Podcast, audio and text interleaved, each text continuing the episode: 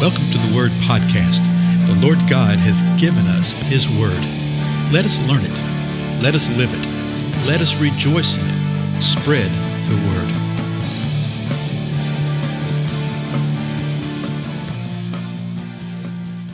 Blessings, everybody. This is Dale. Thank you so much for joining with me today on the Word Podcast.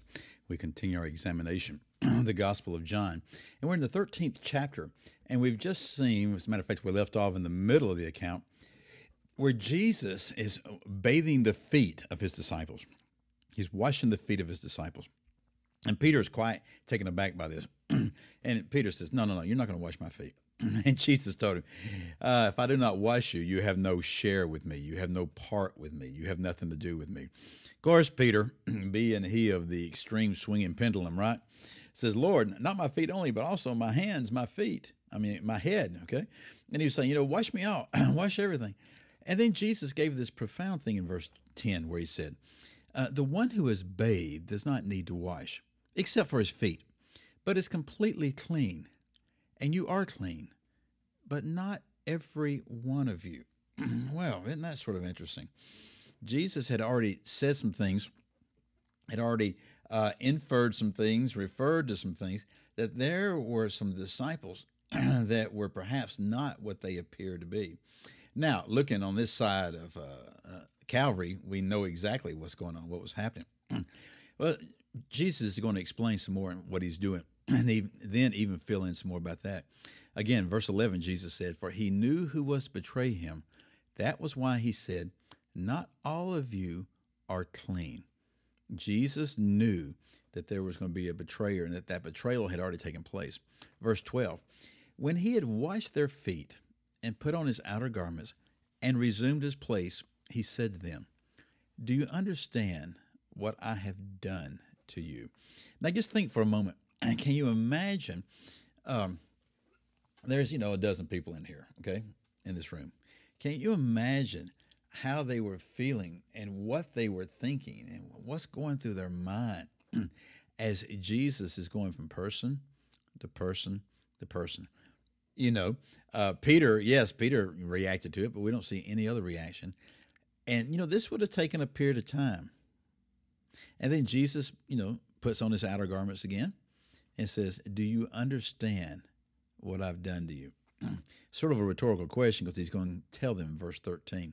Jesus continues to speak. You call me teacher and Lord, and you are right, for so I am. If I then, your Lord and teacher, have washed your feet, you also ought to wash one another's feet. He continues, verse 15 For I have given you an example that you also should do just as I have done to you. so Jesus tells us exactly what was going on. He said, I gave this to you as an example. I washed your feet. I humbled myself before you. And the washing of the feet, that was viewed as servant's work. Okay, if someone uh, if you went to someone's house and they had a servant, they would have them wash your feet off. And as we saw in the last episode, the whole idea behind this, with Jesus saying that you don't need to be bathed, just have your feet washed, is that you need to wash away the things of the world. Okay, wash away the things of the world. In the natural, the idea is that you're washing away the, dust and the, the dust and the dirt uh, from just traveling. And so, and and, there, and it would be a refreshing thing if you ever had your feet washed like that. It's a very refreshing thing. And Jesus says, I did this as an example, and you are to do as I have done to you. Folks, this is so important. We can sit here and talk about it all day long, but we must do. Okay? We must do. And sadly, we don't see a lot of doing. we see a lot of talking. And let me just talk from the leadership perspective, okay? from the leadership perspective, we see a tremendous amount of talking, but we see little doing. I actually had a friend that told me this week. He had a pastor one time tell him, uh, uh, and he was on a church staff. and the pastor said, If I ever see you carrying a ladder, I'm going to fire you. And he was serious, apparently.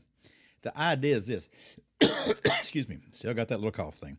Um, that there are other people that God has gifted and that God has called to do things. I totally understand that. You know, I understand. Uh, you know that we need to be careful not to have a tendency to try to do everything.